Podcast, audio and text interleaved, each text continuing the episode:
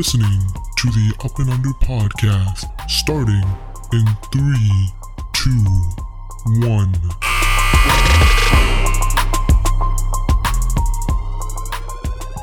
Yo, what's up, guys? Welcome into the Up and Under podcast. I'm your host, Hani. Joined with me, as always, it's Zisha. Yo. All right, man. So uh, we're now the end of the season's over. We're now officially in the off season, and today, the day that we're recording this, is the first official day of free agency. Well, the, the moratorium. The at least. moratorium. Yeah.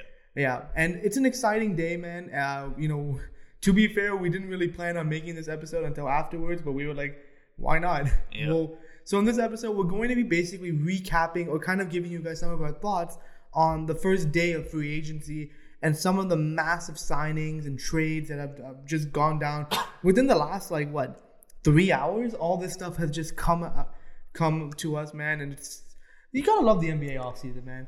The NBA offseason is definitely one of the biggest uh, NBA and most fun NBA events of the year. Yeah.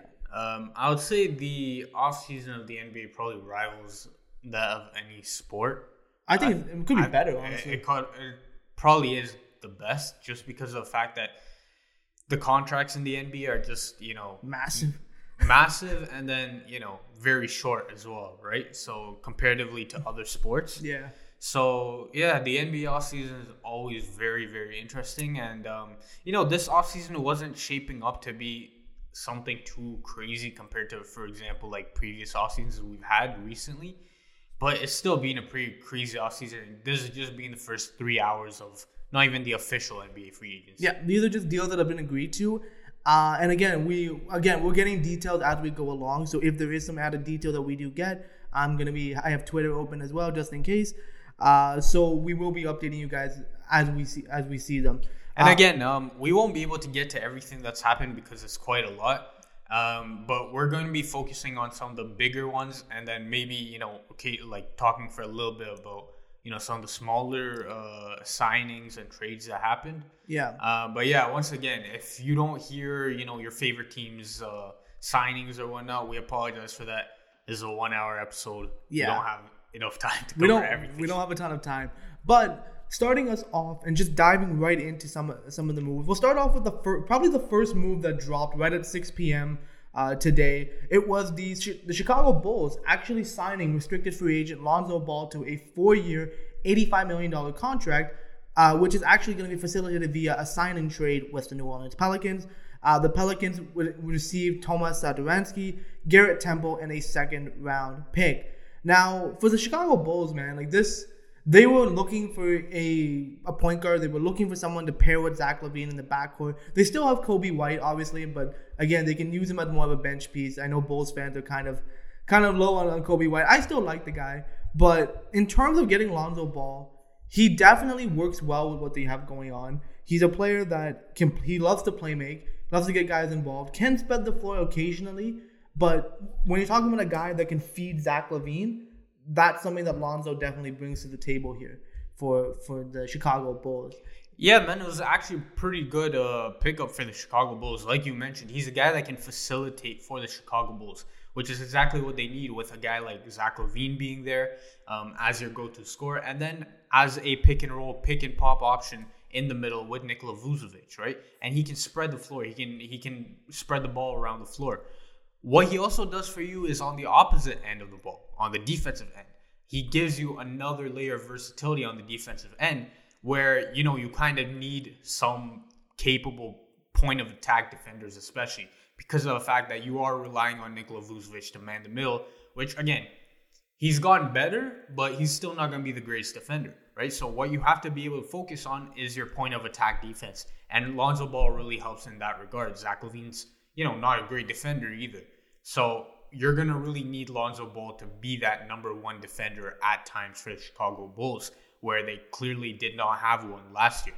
You know, Patrick Williams is probably going to be that guy for them moving forward. But again, you want somebody at the point of attack, which is what a guy like Lonzo Ball can do for you. Yeah, exactly. So I mean, even adding Lonzo to some of the young players, like, like obviously you have LaVine, Patrick Williams, Kobe Way, like they have some nice pieces in Chicago. Now flipping things to the Pelican side of things, obviously like contract negotiation kind of stalled between Lonzo and the Pelicans, and you know, I- I think all accounts were kind of pointing towards Lonzo leaving the Pelicans in free agency. Uh, so at least the Pelicans were able to get something back for, for Lonzo Ball. Again, it's not the greatest return in the world.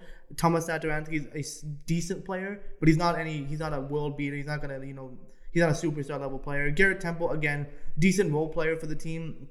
And then the second round pick is, I mean, a second round pick. Yeah, man, the Pelicans really didn't have any other choices. So the package they received is subpar, but I mean, it is something. I would say overall for this move, if we're to grade this move, first of all, for the Bulls, I think we would give this a a B plus for the Bulls. You know, it's move. not it's not the greatest move, I think, um, for Chicago especially, but well, it's a pretty good move. I think from the B plus kind of comes to the point where it's a bit of an overpay for Lonzo Ball because again, 85 million is about 20, 21 million a season roughly.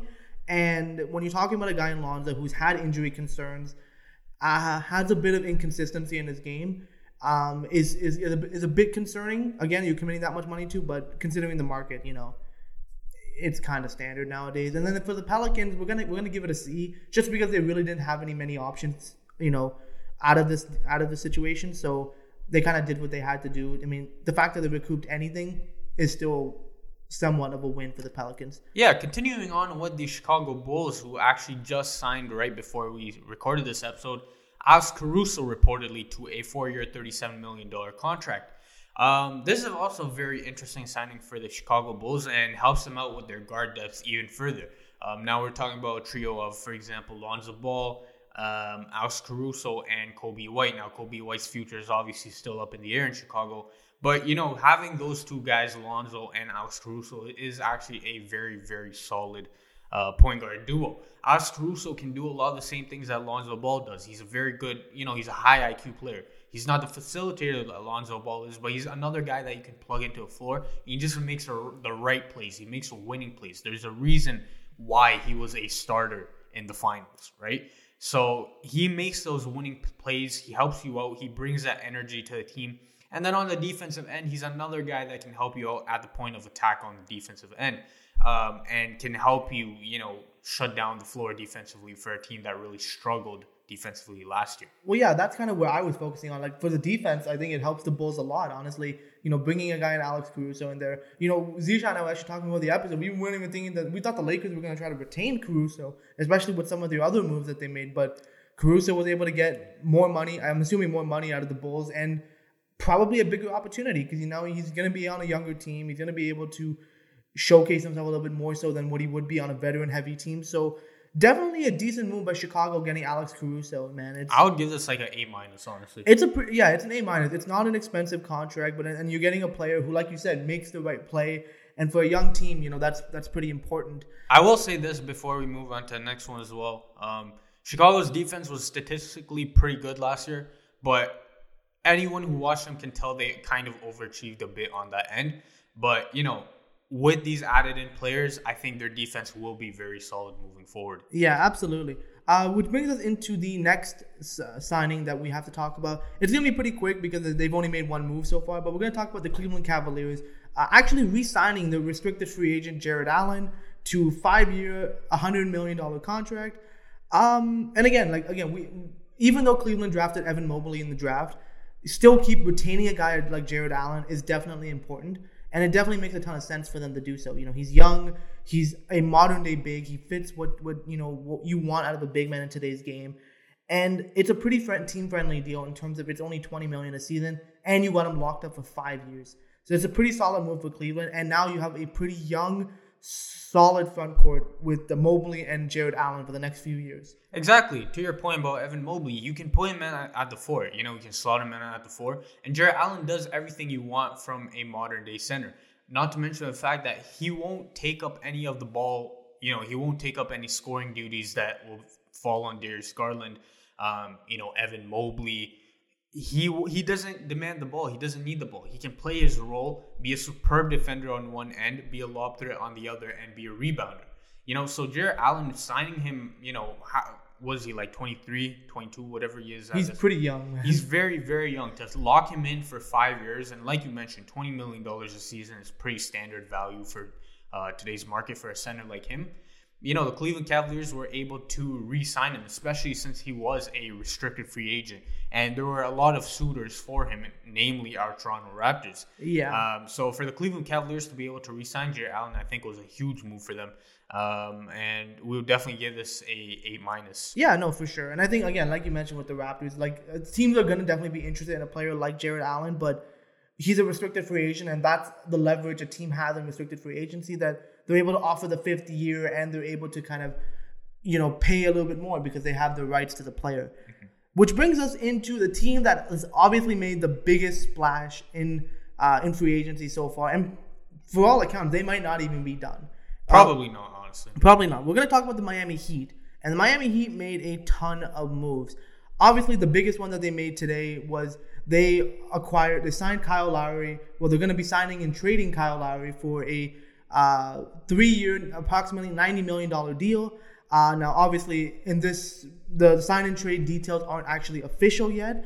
Uh, the I think Toronto is obviously looking for uh, potentially a third partner involved. But the the rumor is that you know Toronto would possibly receive Goran Dragic, who they were probably going to flip to a third team, Precious Achiuwa, and a first round pick. That is the reported uh, deal from the Miami's perspective. And man, like it just makes a ton of sense, man. Like for Miami to go after a guy like Kyle Lowry, who again is very close with Jimmy Butler, but also Lowry kind of fits what Miami's trying to build there. You know, he is a veteran point guard. You know, very plays hard on the defensive end. You know, and you know we've seen Lowry for years, man. He's he he will make any team that he's on better. And I think uh, him going to Miami, man, it just makes so much so much sense for them. Exactly, like you said, it, the the fit is perfect in Miami. Um, he has great chemistry with Jimmy Butler already. Um, you know, he's Jimmy Butler's, uh, you know, daughter's godfather or yeah, son's yeah. godfather, whatever it is. Um, so he's he's very close with Jimmy Butler already. And then you know the on-court fit. You know he fits the Miami culture. He fits that blue-collar style of you know work hard, work hard on the defensive end, go out there and get it. Um, and not to mention the fact that on the offensive end, he's another guy that can stretch the floor for you. He's a guy that's gonna be able to facilitate take over ball handling duties from Jimmy Butler, be able to run that vaunted pick and roll with Bam Adebayo.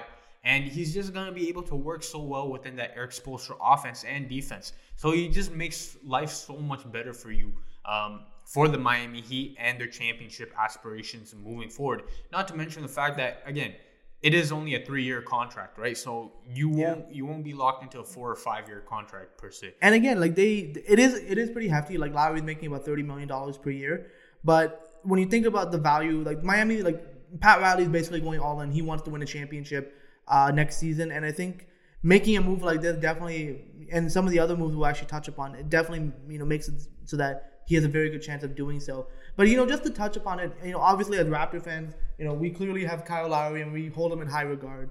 He's the greatest Raptor of all time, and we are going to miss him, obviously, on our team. But we understand that you know he's in the state he's in the stage of his career where he should be able to compete for a championship, more multiple championships, and uh, he will always forever be be a Raptor. This number seven is going to be in the Raptors the rafters at the at Scotiabank Arena. So and there will be a statue outside of Kyle Lowry of Scotiabank Arena as well. So shout out to Kyle Lowry. Will be missed. Uh, wish him wish him the best in Miami. But speaking of uh, more moves that the Miami Heat made, uh, another move they made was they re-signed uh, Duncan Robinson to a five year, $90 million uh, contract. Honestly speaking, I feel like this was a bit of an overpay for Duncan Robinson. Now, obviously, you know, this is going to be about what $18 million a season, and it's apparently the the, the biggest deal signed by an by an undrafted player. As you as you all know, like I think last a couple last year, a couple years ago was Fred VanVleet. Last year, last yeah. year signing a signing a deal to as being the highest by any undrafted player, and now Duncan Robinson is one upping him a year later. Um, again, Miami wanted to keep him. He's definitely has a great asset to his game, which is the shooting. But I think it's a bit of an overpay from my perspective, at least.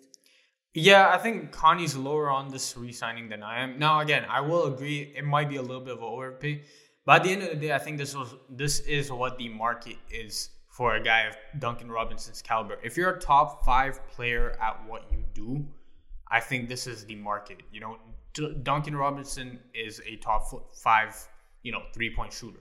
He proved that in the NBA Finals two years ago when, you know, for example, teams were doubling him off of curls and whatnot. And he was still getting to five, six threes a game. Um, so Duncan Robinson, he's very important for what Miami does, especially given the fact that you have a facilitator at the center spot like Bam Adebayo. You have a facilitator like Jimmy Butler. Um, and we know what Erik Spoelstra's offense, how important Duncan Robinson running off of those screens are, running off the top is. Um, so I think from Miami's perspective, they had to get this deal done. Now, Hani, you know, Hani's point, might be a little bit of overpay, but this was one of those moves where I think if you're in on a championship right now, you you you swallow Yeah. the cost of it, right? Yeah, not to mention again because he was a restricted free agent. Miami has a ton of control. So again, we- we'd have to grade this a B to be honest with you as, a, as, a, as an overall signing. Uh, the Miami Heat are also expected to sign Jimmy Butler to a four-year, 184 million dollar max extension. Uh, uh, this is a complete win for Miami. This makes a ton, ton of sense. Keep Jimmy for another four years, um, which gives you basically you have a three-year championship window now with Jimmy, Kyle Lowry, uh, and you know Bam Adebayo. So it's it's definitely a safe bet, and it's again no, we don't have to spend a ton of time with this. It's Jimmy Butler. Yeah, you, and then you retain your best player. Exactly. And then finally, Miami Heat also just signed, uh, or reportedly signed, uh, PJ Tucker to This a happened right before we two-year- recorded. Yeah, two-year, fifteen million dollar contract. Um, this is another great move for Miami. Now, again, PJ Tucker isn't the same player he once was in, for example, Houston and uh, Phoenix, but he just won a championship. Um, you saw the role he played in that championship run. Um, you know, he's not going to put up the points he once was, but he's going to be another veteran player out there for you. He's going to be another tough defender. And not to mention, he, again, is another guy that fits the He Miami fits, yeah. culture, right? They get, they always get guys that fit their culture, and those blue collar guys that are going to work hard. Listen, And- PJ's ring chasing now. He doesn't Exactly. care. He won. He won one, and he's like, "Yo, I'm not letting this feeling go ever again. I'm gonna keep winning Exactly. over and over." And he'll, uh, he could have gone to any team that he wanted to, could have re-signed in Milwaukee. Exactly, and you know, for him to go to Miami, I think that's a great pickup on for for Miami, and I think it's a great move for PJ Tucker as well. Yeah. One final point on the Miami Heat, though, we we aren't gonna we for for the Miami for the Kyle Lowry uh, sign and trade. It is gonna be an A for the Miami for, as far as the grading for the Miami Heat. We're not able to give a grade yet for the Toronto Raptors. We don't know the full extent of their return yet. Uh, so that will be to we're gonna be waiting on that one. But overall, Miami's made some huge moves so far in free agency. Um, which brings us over into the next team that we want to kind of talk about a few of their signings, uh, and it's the New York Knicks. Uh, this is going to be fun for me because, again, we all know where I stand with the New York Knicks. Uh, so the New York Knicks have a ton of cap space, right? Heading into this off, this offseason, right? They had a lot of space. They had a, Here had a pretty, go. had a pretty good year, to be honest with you. But you know what? They decided, okay, we're going to re-sign Nerlens Noel. Three years, $32 million contract. That's not bad. It's not a bad deal, but it's Nerlens Noel, who turned down 80 million. Remember, three He's never gonna let. Hey, Dennis Schroeder is about to be added to that list. Dennis Schroeder will probably be added to that list too. But you know what? They s- re-signed Nerlens Noel, not bad. They also re-signed Alec Burks to a three-year, $30 million contract. That's pretty good. It's pretty good. Again, a pretty affordable, tradable. It's not a bad contract.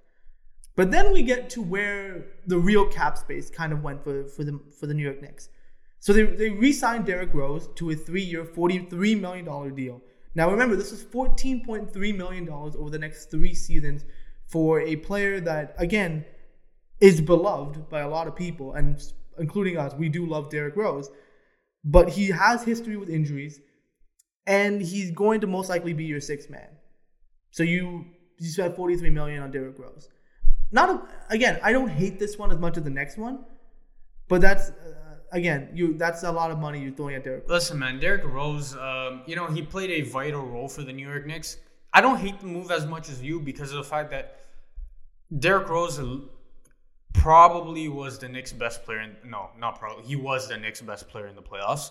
Um, and, you know, he played a huge role for them, especially even as a sixth man, and then he started eventually in the playoffs.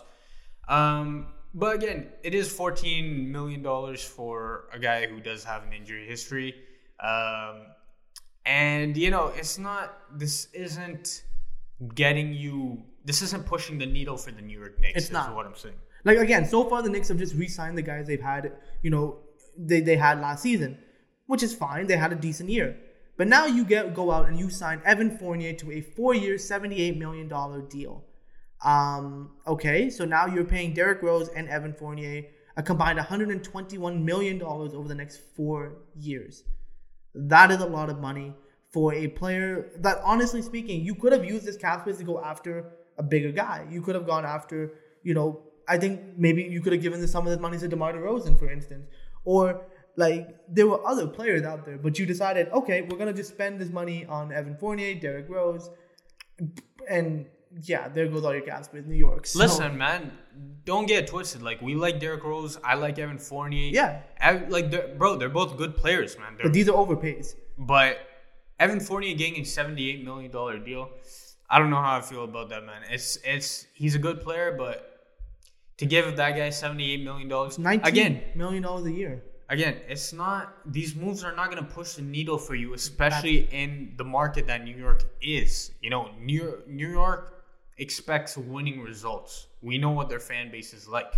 And Evan Fournier is not going to push the needle for you, unfortunately. He's a very good piece to have on a, for example, championship contending team. But for the New York Knicks, like Hani mentioned, this cap space could have gone somewhere else. So I think in the case of both moves, the Derrick Rose and the Evan Fournier moves, we're going to have to give this a B. Yeah, and a bit of breaking news before we move on. Uh, just a continuation of kind of the Lonzo Ball kind of situation with the New Orleans Pelicans. The Pelicans are all, are just are getting uh, doing a sign-in trade with Charlotte for restricted free agent Devonte Graham. Uh, Devonte Graham will be on a four-year, forty-seven million dollar contract. Uh, you know that, and a first and a first-round pick is reportedly heading uh, over to the New Orleans Pelicans. Definitely helps out uh, uh, New Orleans, getting them a point guard now, getting them a, another a shooter to go, you know, to be put next to Brandon Ingram and Zion Williamson. Um, so not a, not a bad replacement for Lonzo Ball for New Orleans. And this news just broke by by Woj at this right now. Yeah, for the Pelicans, I guess you know they were rumored to be looking for a bunch of point guards, um, and it looks like they ended up with Devonte Graham. Now Devonte Graham, again, he had a little bit of a down year last year, or at least expectation wise, but he's definitely still a very nice young point guard to have moving forward um, for the Pelicans, and especially a guy who can score and facilitate. Uh, in that young system, so And the cap hit's not bad at all. I mean, again, it's four years of forty-seven million dollars. So what is that like? Around 11, 12 million dollars a season. yeah, it's it's not bad at all. it, it's not a bad move for the New Orleans Pelicans, and Yeah. I'll give them maybe what B B plus, B plus, yeah, B plus. B plus is kind of what we put it at. Yeah. Uh, which brings us into the next team that we want to talk to. Now, this is again, this is this is the team that we always love, we love and dear. Uh, for it's the Toronto Raptors. Now, the Raptors uh, re-signed Gary Trent Jr. to a three-year, fifty-four million dollar contract. Now, Gary Trent Jr. was a restricted free agent, and he was the big piece uh, the Raptors acquired for Norman Powell at the trade deadline.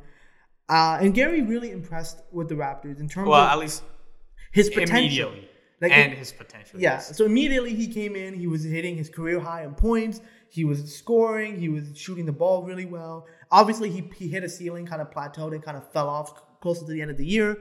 But there is no denying the potential with Gary Trent Jr. is there. He's 22 years of age. Uh, he can definitely shoot the ball pretty well, and he can be a very capable defender. Obviously, I think the Raptors want to develop him more as a playmaker. They want to develop more of his mid-range game and his his finishing, and, especially, needs and his finishing ability. But again, he has shown flashes. This is a bit of an overpay in terms of how much money we actually expected him to be getting. Um, but again, the Raptors, it's a two year, two plus one in terms of, so it's a three year deal with the last year being a player option. So it's not a very long term commitment by the Raptors. And for them, they're banking a lot on their on their potential. Like he's a 22 year old guy who should and could get better. So Yeah, initially, initially you think the average is eighteen million dollars a year averaging uh, for Gary Trent Jr. It's like, I mean, we know that's what he wanted as market, um, but given the way he performed at the end of the year, you know, we're saying maybe his value went down. But again, if you look at the contract, it's not that bad. It's a two plus one, like Hani said. Um, it's a very short term deal. And, you know, again, if he outplays his expectations, you can possibly bring him back. Um, and obviously, the bird rights and whatnot will be involved in that. And, you know, again, the end of the season was not great for Gary Trent, but we have to also remember the beginning of the, you know, his Raptors stint where he was hitting 40 plus points, where he was hitting his career highs, where he was shooting the ball great. And you saw all of the potential with him moving forward, especially in this young core that the Raptors now have um, with, for example, Scottie Barnes, Malachi Flynn, Pascal, OG. You know, you add in another guy who can play for you on both ends of the court, who's another tough guy, another hard nosed guy, another guy that's going to work hard for you.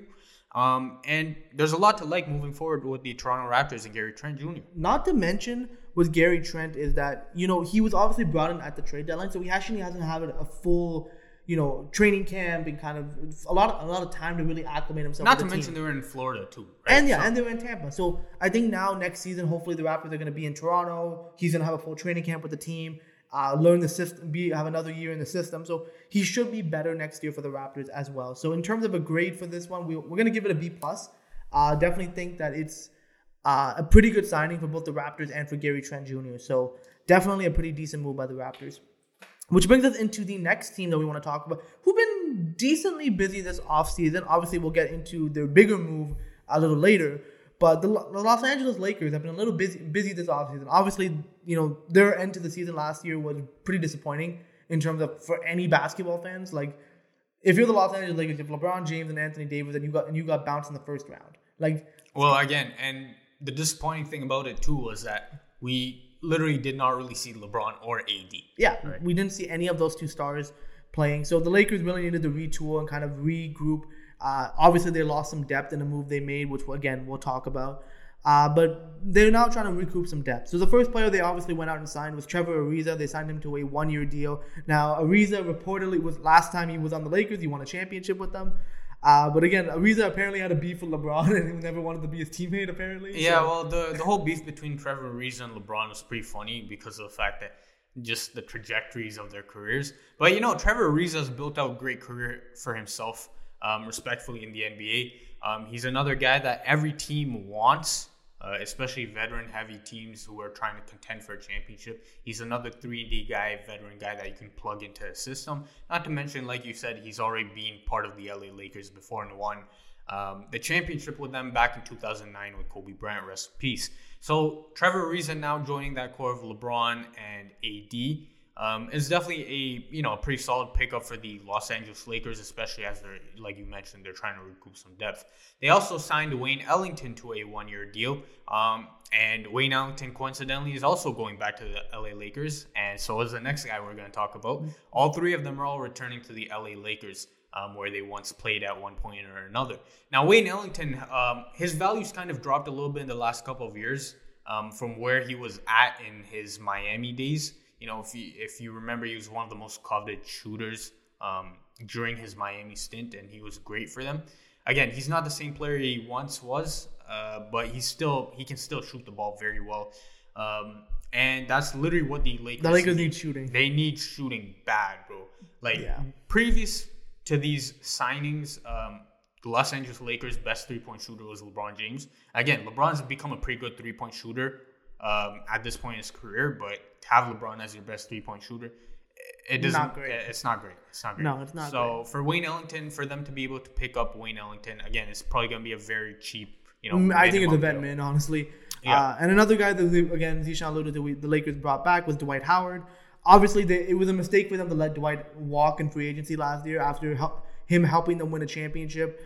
Uh, you know, honestly speaking, like Dwight Howard was a major part of the Lakers rotation. Really gave them energy off the bench, gave them a deep, you know, an anchor on at least at the center spot.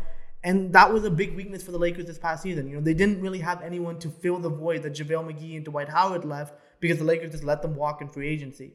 So getting Dwight back is obviously rectifying that and correcting that mistake by letting him walk in the first place. And not to mention, like you said, he was a high energy guy, not just on the court for you, but off the court. You could really tell the Lakers missed some of that chemistry that guys like JaVale McGee and Dwight Howard played in that locker room. And that's why you need guys like that in those locker rooms for to, to go and get championships. Those guys are very, very important. And for them to be able to bring him back, especially when he clearly wanted to stay in LA all along, um, you know, is a pretty solid uh, pickup for the Lakers. Yeah. So moving on into the next team, obviously we're gonna have to talk about the runner-up of the 2021 season, the Phoenix Suns. Now the Phoenix Suns, their first move that what they did, they, they re-signed Chris Paul to a four-year deal worth uh, 120 million dollars. So obviously that's 30 million dollars a season. I mean, again, Chris Paul was just changed, like gave them that extra boost that they needed to get themselves to go on this ma- magical run, playoff run that they did. You know, um, again, obviously the Phoenix Suns fell short in the in the NBA Finals, but there's no denying they would not have been there had Chris Paul not have been on that team. So bringing him back on a cheaper cap hit than what he was on on his previous deal uh, is pretty pretty solid deal. I just my only concern is the four years. Yes. So again, That's well. That's exactly what I was going to bring up, right? For the Phoenix Suns perspective, yes, you have to bring back Chris Paul, no doubt about it. Yeah. Um, he helped you reach your first final since 1993. Yeah. However, that four-year deal with 30 million dollars each season, especially for a guy that's had a massive injury history, especially a very inopportune injury history yeah, um, is not great. And now, again, this season he was relatively more healthy than, than he had been previously. But we once again saw the injury bug hit him in the playoffs. And he was able to play through it and play spectacularly through it. Uh, but again, it didn't help the Phoenix Suns when he would miss those couple of games where, or, you know, those possessions where he had to take off in the playoffs. yeah. So, you know, from the Phoenix Suns perspective, this was kind of something you had to do. However, again, the years and the amount. To be fair, I think It's- CP3 wanted the four years. To be honest with you, if I like thinking from his perspective, I think Yeah. he would have wanted that long. No, it's a great security. contract for Chris Paul for sure. Yeah, and it's kind of funny how he's making like Chris Paul makes the same amount of money as Kyle Lowry, but apparently he's not as good as Kyle Lowry. But Kyle Lowry has one has more rings than Chris Paul, so yes, we're still having that debate. Like, Well, I think it's the other way around. like it's it's it's kind of funny now. Uh, but speaking of giving Chris Paul some rest and hopefully keeping him a little bit healthy, the Phoenix Suns also re-signed Cameron Payne to a three-year, nineteen million dollar deal. Shout out Cam Payne. Shout out Cam Payne. Honestly speaking, we us included, we were kind of dogging on him, you know, you know, because he was he, he was looking to be an NBA journeyman, going from team to team. He found a home for himself in Phoenix, really played his ass off, uh, and really played well, performed well in the playoffs, which was so huge for Phoenix. He put up a lot of great playoff experience moments for the Phoenix Suns. Really helped them actually off the bench, you know, just creating a spark when they needed it. Um, and it was pretty impressive to see. Yeah, man, Cameron Payne deserves all this money that he's getting, you know, especially from where he was at a few years ago in Chicago, for example, where, you know, he was known as the worst player in the league. To come to Phoenix last year in the bubble, to have the performance that he did to end off the season for Phoenix, and then in this year to be that stabilizing presence off the bench, and then to up that production in the playoffs even further and be that energy spark for Phoenix, um, to be a defensive tough tough uh, tough-minded guy for Phoenix, and then you know play great on the offensive end as well. Um, you know, Cameron Payne definitely deserves the money that he's getting. One more addition that the Phoenix Suns also made is signing JaVale McGee to a one-year, five million dollar uh, deal. And again, this is just another good pickup for the like Phoenix it. Suns. Another depth piece is you know another locker room guy that can It's you know bring energy. It's insurance in case of you know an injury to what what would happen in the in the playoffs with Dario Saric. Exactly. You know now you have a, a capable center to bring off the bench to give DeAndre Ayton much needed rest uh, because they're gonna they're gonna need him. And you you really saw how much the Phoenix Suns struggled without Dario Saric. It, Yeah. it was a massive difference to not have that one guy off of the bench who can back up DeAndre. Ayton. Again, Frank Kaminsky did his best, but he's Frank Kaminsky. So you got to bring in a player that has some experience, that knows his role. And JaVale McGee, again, he's three-time champion JaVale McGee. So we got to we got to show him that respect. Uh, bringing us into JaVale McGee's former team, the Denver Nuggets. Uh, the Nuggets made some pretty decent moves. Uh, you know, obviously heading into this offseason. Again, their the previous season, last season was pretty injury injury riddled for them. Uh, Nikola Jokic won MVP, which is fantastic for him. But in terms of their their team, it was just riddled by injuries. So And they- listen, man, for them, the, the main priority for them was to just try and run it back. You know, their team was looking to win a championship last season, and like Hani said, the injuries just decimated that completely. So their main priority, again, just run it back. Run it back. And exactly, they re-signed JaMychal Green, which was the first move that they did, to a two-year, $17 million deal. I got no issues with the deal, to be honest with you. JaMychal Green played very well for them. He's Um, been a good player in his career. he's been a good player. And again, this is not a bad deal. This is what, $8 million this season, eight, $8.5 million this season. I can't complain about that, that, that money at all for JaMychal Green. Uh, again, it's a very movable deal as well. So in case they do need to move it, they can. Uh, they also re-signed Will Barton to a two-year, $32 million contract a steal of a contract for the Denver Nuggets. I mean, this was a very team friendly deal. Like you're talking about a player in Will Barton that was one of your bet one of your better players in this season, and the fact that this guy only signed for what less than what 14 15 million dollars a season. Oh, it's sixteen million dollars a season, but it's only two years. Yeah, 16 mil for two years is solid. Well, the main reason why he had to take that small contract, and he did want a, he did get a pay raise. He did get a slight pay raise, but obviously he was looking for, you know, one of those four-year, sixty, maybe sixty million dollar contracts. I would guess is what he was looking for. Unfortunately, the injuries throughout Will career have pretty much hampered his production. Um, otherwise, he's been a great player since he got to Denver. Um, and then Denver Nuggets also signed Jeff Green to a two-year, ten million dollar deal to round off uh, today's day. And again, this is just another good pickup for the Denver Nuggets. Jeff Green really showed out for the Brooklyn Nets last year. He's always been one of, I think, the most talented guys in the league for sure. Um, unfortunately, his production has just never been able to match up to his talent, but he's always been a very good veteran presence for many Yeah. of the teams that he's been on. Um, and this will just continue moving forward for the Denver Nuggets. They're officially now in win now mode, um, and they're just filling in the roster with uh, you know those guys. Speaking of another like another breaking signing for the Denver Nuggets was actually they re-signed Austin Rivers to a one-year deal. Uh, again, it's most likely going to be a minimum type of deal, but again, uh, Austin Rivers played pretty well for Denver. He was a what a buyout pickup that they picked that they got, and really helped them, especially when they when Jamal Murray got hurt. They really needed to pick up another. He really saved them in some playoff games. He was, he was very good for them. He was very good for them. So obviously, bringing him back definitely helps to, helps them run it back even more. Uh, bringing us into the next few signings. Obviously, the first one, the Utah Jazz. Uh, they signed uh, Mike Conley to a three-year, seventy-two and a half million dollar contract. I got no issues with this deal. To be honest with you, I think this is a pretty fair deal. To about twenty-three to twenty-five million dollars a season. I honestly thought this was something that Kyle Lowry was going to sign for, but Mike Conley ended up doing it anyways. But I think it's a very good deal for the Utah Jazz and for Mike Conley. Yeah, man, the Utah Jazz pretty much had no options at this point, um, except to do this deal with Mike Conley, and you know they, they have no options outside of that. So for Mike Conley, he obviously wants to. He, he's a guy that wants to stay in the same situation, and not to mention the fact that Utah's looking to compete now for a championship, and Mike Conley is a huge part of that. So for Mike Conley and for the Utah Jazz, it works out well for both of them. Now again, the injuries with Mike Conley is a problem at this point. Um, and you know he's he, that's that one impediment for them moving forward, uh, especially to contend for a championship. However, again, for both sides, I think there wasn't that many choices. Um, and But it's pretty fair in terms of what they've come to. It's a pretty fair contract. Uh, and again, it's not anything long term, and it's pretty movable as well. So not a bad move by the Utah Jazz. Uh, which brings us into the final team we kind of want to talk to, at least for the time being, until there's more news that comes out. But we want to talk about the Dallas Mavericks and some of their signings. Obviously, the best sign. This is the best signing of the offseason, hands down.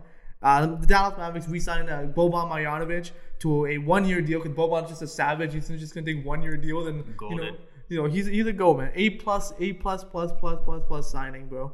He, needs to go. You, you gotta bring, you gotta bring back. I mean, listen, he started for them in the playoffs. Um, he played a huge role for them, and he's definitely one of the best locker room guys in the league as well. Absolute best. So you know, it, it definitely made sense for the Dallas Mavericks to re-sign him. Um, the big one that happened for them is they re-signed Tim Hardaway Jr. on a four-year, seventy-four million dollar contract. Now, this is relatively the same amount of money that he was making Yeah. uh, previously last year. He did say he wanted a pay raise. He didn't get a pay raise, but he definitely got a long-term contract for pretty much the same amount of money. And this makes sense from both sides' perspectives. Again, the Dallas Mavericks need Tim Hardaway Jr. They need that secondary scorer, especially if Kristaps Porzingis is not going to be that guy moving forward. Um, and then for Tim Hardaway Jr., he had a career year next to next to a facilitator like Luka Doncic. So again, we've seen the high points of Tim Hardaway's Tim Hardaway Jr.'s career. We've seen the low points.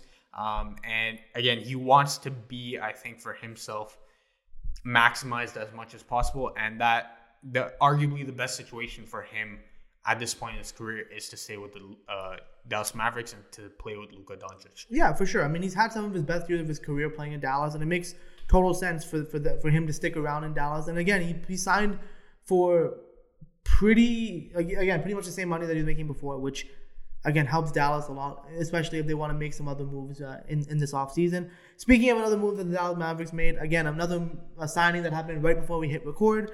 Uh, Reggie Bullock signed a deal with the Dallas Dallas Mavericks. It was a three-year deal worth about thirty-eight and a half million dollars. Honestly speaking, I I, I like the signing. I do. Reggie Bullock is a is a shooter. Uh, can really shoot the ball well. Again, another floor spacer for Luka Doncic, uh, Uh, and relatively affordable as well. Yeah, and he's a good defender as well. Um, he was definitely one of the most important locker room guys for the New York Knicks last year. Um, and he, he just brought that veteran presence. He brought that tough presence uh, to the New York Knicks, which they really needed. And he was one of their leaders in that locker room, like I just said. Um, so he, for the Dallas Mavericks, you're going to get a, another two way guy that can shoot the ball, who can space the floor, who can play well next to Luka Doncic, and who's also going to help out in the locker room moving forward. So I think this was just a very good pickup for the Dallas Mavericks. It's on a you know ten year, t- uh, ten million dollars Yeah. per year, pretty much. It's a it's it was it's a pretty good signing. But overall, these were some of the sign the, the most notable signings that we wanted to bring up that have happened so far. Uh, again, more will ha- probably happen by the time this episode's out there, but these are some of the ones that we did want to talk about in this episode. Finally, to kind of end off this this crazy episode, we want to talk about some of the trades that actually happened over this past week, uh, and there was a lot of big ones. The first one that we want to talk about is the probably the biggest trade that we that Definitely happened. the biggest. Definitely the biggest. It's the Los Angeles Lakers trading for Russell Westbrook uh, from from the Washington Wizards. So obviously the Lakers get Russell Westbrook, a 2024 second round pick and a 2028 second round pick. And the Washington Wizards receive Kyle Kuzma, Montrezl Harrell, Kentavious Caldwell Pope, the 22nd pick in the 2021 draft, which they used to draft Isaiah Jackson, uh, Who went wa- to the Pacers? who was then flipped over to the Pacers. Uh, but the the Lakers pretty much gave up all their depth. um, they gave up on Kyle Kuzma, which I kind of agree with. Uh, they let they finally let KCP go. Uh, they they traded away Montrezl Harrell to get Russell Westbrook. Now, you know this is just such a Lakers move to make. Go out, get a huge name, get an LA native star player in Russell Westbrook. Who cares about fit? They'll figure it out. And that's where we're kind of at. The Lakers got Russell Westbrook with LeBron James, with Anthony Davis. Sounds really cool, except out of those three, LeBron's the best shooter. Which is, Again, before the moves that they made today, LeBron was the best three point Yeah. shooter on the team. Now, if you go back to last year's playoffs, the one reason why they struggled mightily was because they had absolutely no shooters. Now, for the Lakers, you give up your best three point shooter by far in Kentavious Caldwell Pope. You ship him out, not to mention the fact that he was a great defender for you as well. And you add Russell Westbrook. Now, again, like Hani mentioned, the, the names are great. You know, it sounds superstar, it sounds Hollywood, all of that. Russell Westbrook, LeBron James, Anthony Davis. The one the one thing about this team is they're gonna have to run and they will run. They will be devastating in transition, no doubt about that. But when you get to the playoffs, the playoffs all are are all about half court games. Now again, if there's anybody that can make this work, it's LeBron James. But LeBron James is not superhuman. Okay, LeBron James is not gonna be able to run this team to perfection, unfortunately. And when you have a guy like Russell Westbrook also clogging up space for you, um, it's not gonna be it's not gonna be a good fit unfortunately i do not believe in this move especially when you look at the fact that how how the lakers actually defended russell westbrook two years ago in the playoffs teams are gonna do the exact same thing to the la lakers especially now when you have anthony davis um, you know a 27% shooter last year from three and you know the the model to defend lebron has always been doubling him so when you, you double lebron um, when LeBron's doubled for you as Lakers, who are you going to kick it out to? And you know the only options they have right now are guys like Wayne Ellington and Trevor Ariza. It's not great for the yeah, like listen, like again, Russell Westbrook will definitely help the Lakers in the regards of getting a guy who can score and get to and you know just get to the get buckets while LeBron's on the bench. And I definitely think that's a big help for the Lakers. But in terms of his fit with LeBron and AD on the court, it just doesn't make a ton of sense uh, in terms of how they're going to make this work. Uh, obviously, I think Russ is going to have to handle the ball. You can't have him as a spot up shooter. I think the pick and roll with him and Anthony Davis would probably be the best bet uh, in terms of what they're going to use as an offensive. But again, if everyone weapon. can help off of their man's on pick and rolls, yeah, what are your pick and rolls going to be? yeah, and but that also could mean that they're going to kind of alleviate some pressure on LeBron, making him more of a spot up guy. That could be a possibility, but again, in terms of just its sheer fit, it just doesn't make a ton of sense uh, for the Lakers to have made this. The one side note is that this officially means Anthony Davis is going to have to run at center because there's no way he can run at power forward with this lineup. He has to be a center pretty Yeah. much full time. Flipping things over to the Washington Wizards and what they got for Russell Westbrook, I think this was probably the best package they could have gotten for a guy like Russell Westbrook, whose value, again, it was great for the Wizards and everything he meant for them last year. But again, his value around the league is not great. He's on a huge contract, um, and he's a I'm surprised they moved it. Right? I'm surprised they found. they were able to they were able taken. they were able to move John Wall, a dead contract like John Wall's, for pretty much a young player in Kyle Kuzma, who, despite the fact that he's made a lot of mistakes in his career, he's another young guy that has a lot of potential. He does have a lot of potential. You move, uh, you also got a former six man of the year in Montrezl Harrell, who can, at the very least, put up like 15 points a game for you. You got a nice three and D player like Kentavious Caldwell Pope, um, and so They again, can turning flip these guys too. Exactly. So turning turning in essence John Wall into this package, pretty solid. It's not bad. It's it's not a bad return. Obviously, again, we all know how I feel about Kuzma, but I think Kuzma out of LA, I think, you know, he he could he does have some potential. Maybe he'll be developed, actually given opportunity to develop. So hopefully he'll get that opportunity. Obviously, Montrezl Harrell just did not work for the Lakers at all. I think he will probably be flipped again if I'm not, you know, if I'm not mistaken. I think he, the Wizards might flip him or they might keep him. Uh, and so same thing with KCP. So again, the Wizards can still make more moves. I'm just still among the among the perspective that I think the Wizards should trade Beal and just completely tear it down. But for whatever reason, Beal just loves Washington. At the very least, they were able to pull off a job to get off John Wall and Russell Westbrook's money. Yeah, Pretty solid. Pretty But I solid. think for the Lakers' perspective, I would give them what did you say? B minus. uh, that was what I, was, was leaning yeah, towards. okay, Yeah, so B minus for the Los Angeles Lakers. I'd say maybe a B plus. B B plus for the Wizards. Overall, not a great trade. You know, very splashy trade, but not a great trade. It's overall. definitely a Hollywood trade. Yeah. Which moves us into the next trade. Now, this trade it was surprising. it was a little surprising, especially considering you know the, the things these two teams were looking for. Now it's a trade between the Memphis Grizzlies and the New Orleans Pelicans. Now the Grizzlies were able to get Steven Adams, Eric Bledsoe, the number ten pick, which they drafted Ziaire Williams uh, with, the 40th pick in the draft, which was Jared Butler, who was traded to the Utah Jazz, and a 2022 first round pick, which actually belonged to the Los Angeles Lakers.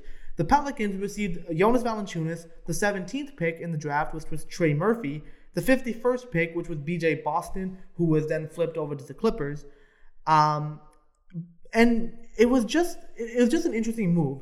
So the only thing that I kind of got out of it was the Pelicans wanted to get get cap space, obviously trying to make a move for like a Kyle Lowry or you know a point guard.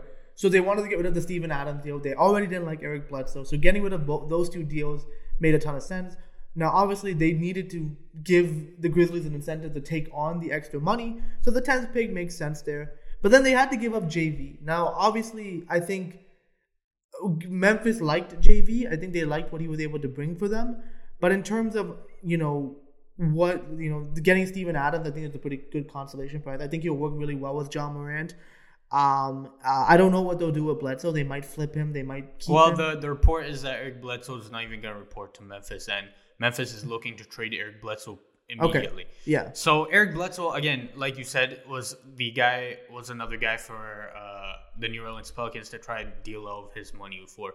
Um, I would say this was just a very surprising move overall, given the fact that JV had such a good year for the Memphis Grizzlies, um, and for them to let him go like that is very surprising. Now they again, they must have really liked Ziaire Williams a lot um, to give up JV, and not to mention like you said, you know, getting Steven Adams as a consolation prize is pretty solid. Again, the contract's a bit more hefty.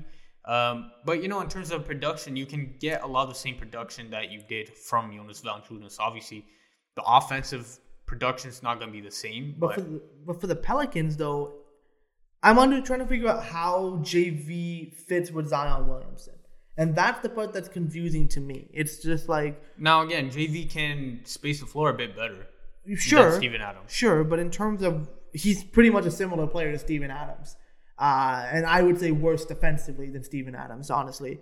Um, yeah, this is just a really weird move. I think Memphis definitely won the trade, in my opinion, at least.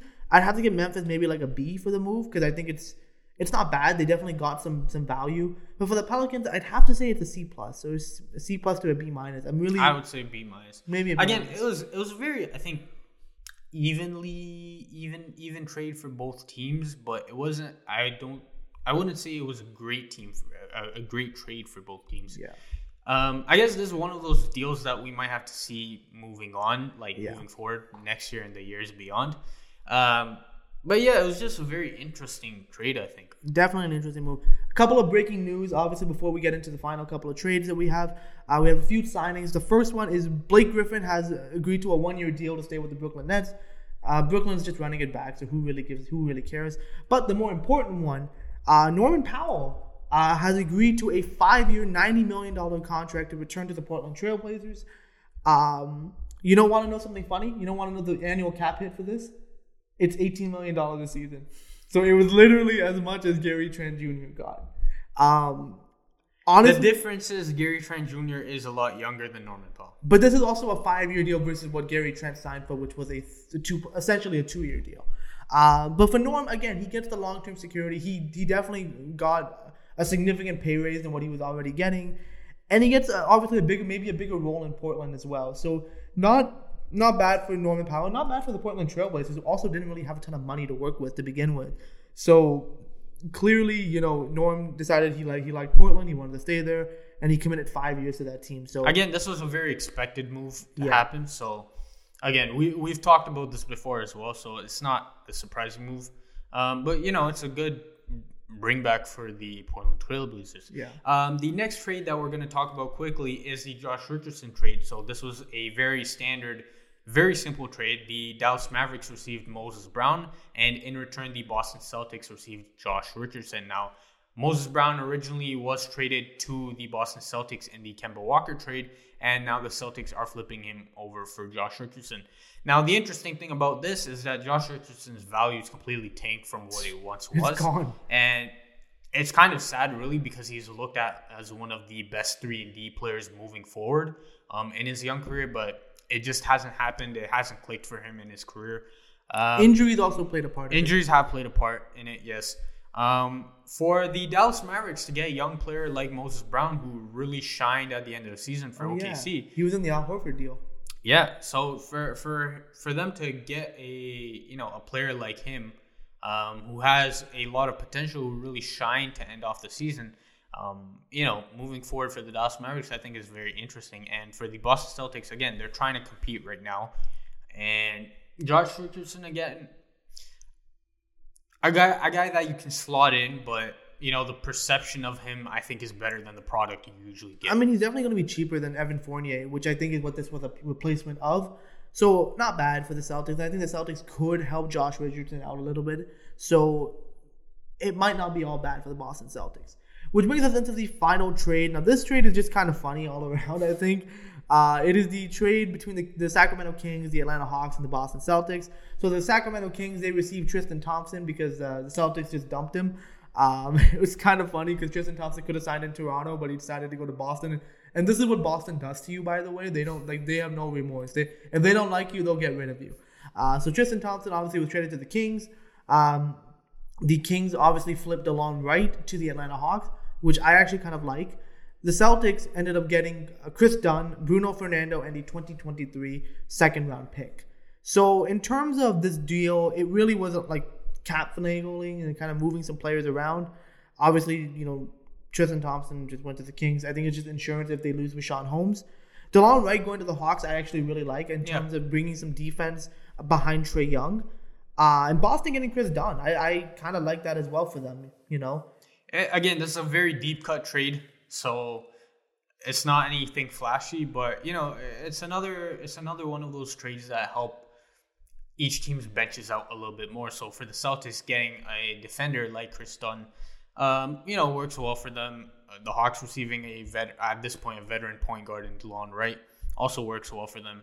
And the Ki- Kings receiving, you know, another insurance policy at the big man spot like Tristan Thompson, unless obviously they want to flip him and they can do so and get something back in return for him.